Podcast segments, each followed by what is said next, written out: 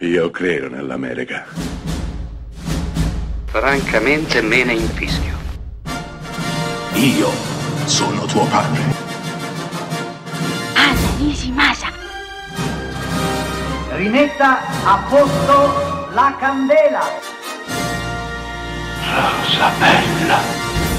Prima, molto prima delle atmosfere sognanti di Pinocchio, molto prima di Gomorra, del successo di Gomorra, della vittoria a Cannes con Gomorra, di ciò che, che ha portato Gomorra. Pensate anche solo a, a, quello che ha portato, sembra impossibile pensare una serie televisiva venduta in tutta Europa, in tutto il mondo. Sì, nata dal libro di Saviano, ma mm, non prendiamoci in giro, nasce tutto dal film di Matteo Garrone. Beh, molto, molto prima di tutto questo Matteo Garrone nel 2002 debutta al cinema col suo primo lungometraggio di fiction. Prima aveva fatto solamente documentari e il suo primo lungometraggio si chiama L'imbalsamatore. L'imbalsamatore, come altri film della sua carriera, prende spunto dalla cronaca nera. Eh, succede con Il primo amore, succederà con eh, Dogman. Eh, l'imbalsamatore è la rappresentazione di una delle due anime di Matteo Garrone. Eh, una eh, votata al fantastico, si pensi al racconto dei racconti, ma anche il già citato Pinocchio, l'altra più cupa, più nera, quella di Gomorra, quella interessata alla cronaca nera, quella, quella che parla al pubblico con dogmen in maniera dura, in maniera rozza ma forse più sincera. Ecco, L'imbalsamatore è un film estremamente sincero. È un film intanto girato a Villaggio Coppola, un villaggio fantasma, un villaggio costruito in maniera praticamente totalmente abusiva, deserto, disabitato, un, un, un paesaggio surreale fatto di spiagge vuote, serrande abbassate, eh, appartamenti sfitti. E in questa atmosfera assurda, allucinata, si muovono i personaggi di Matteo Garrone.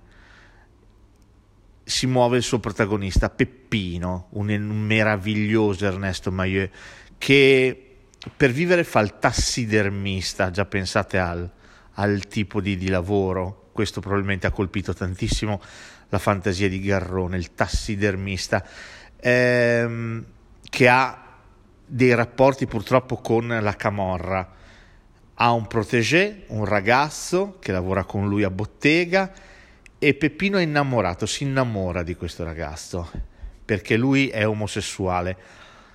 Eh, qui la storia diventa nera, diventa drammatica, diventa tragica.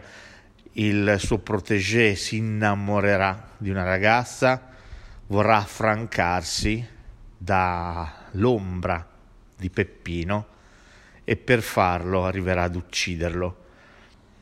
L'imbalsamatore prende la storia del cosiddetto nano di Termini e decide di raccontarla.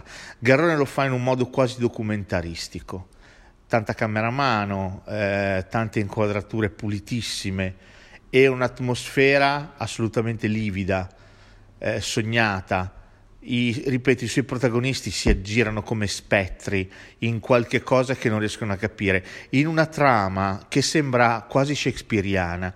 Il, il racconto dell'imbalsamatore puzza di morte fin dalla primissima inquadratura, a partire dalla splendida musica composta dalla banda Osiris con alla tromba Enrico Rava. Questo film puzza di morte, puzza di morte e di ineluttabilità. Noi spettatori eh, anche capita con altri film di Garrone, è capitato anche con Dogman, con Primo Amore. Quando li guardiamo sappiamo che qualche cosa di tragico ci attende, sappiamo che la morte è lì, dietro l'angolo. E la morte colpisce, colpisce, colpisce la cieca, colpisce senza guardare in faccia nessuno, colpirà il nano Peppino, il tassidermista Peppino, l'innamorato Peppino che disperato eh, cercherà di riconquistare il suo amore a tutti i costi. Un personaggio, un personaggio toccante, un personaggio, un personaggio difficile, eh, un personaggio che ti resta attaccato, appiccicato, è impossibile dimenticarsi di Peppino, del suo sguardo che chiede, che chiede solo di essere compreso, di essere amato, chissà, forse solo di essere accettato.